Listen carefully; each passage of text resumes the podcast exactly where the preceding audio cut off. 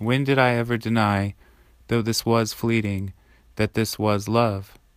When did I ever, I say, with iron thumb put out the eyes of day in this cold world where charity lies bleeding under a thorn, and none to give him greeting, and all that lights endeavor on its way is the teased lamp of loving, the torn ray of the least kind, the most clandestine meeting? As God's my judge, I do cry, Holy, holy, upon the name of love, however brief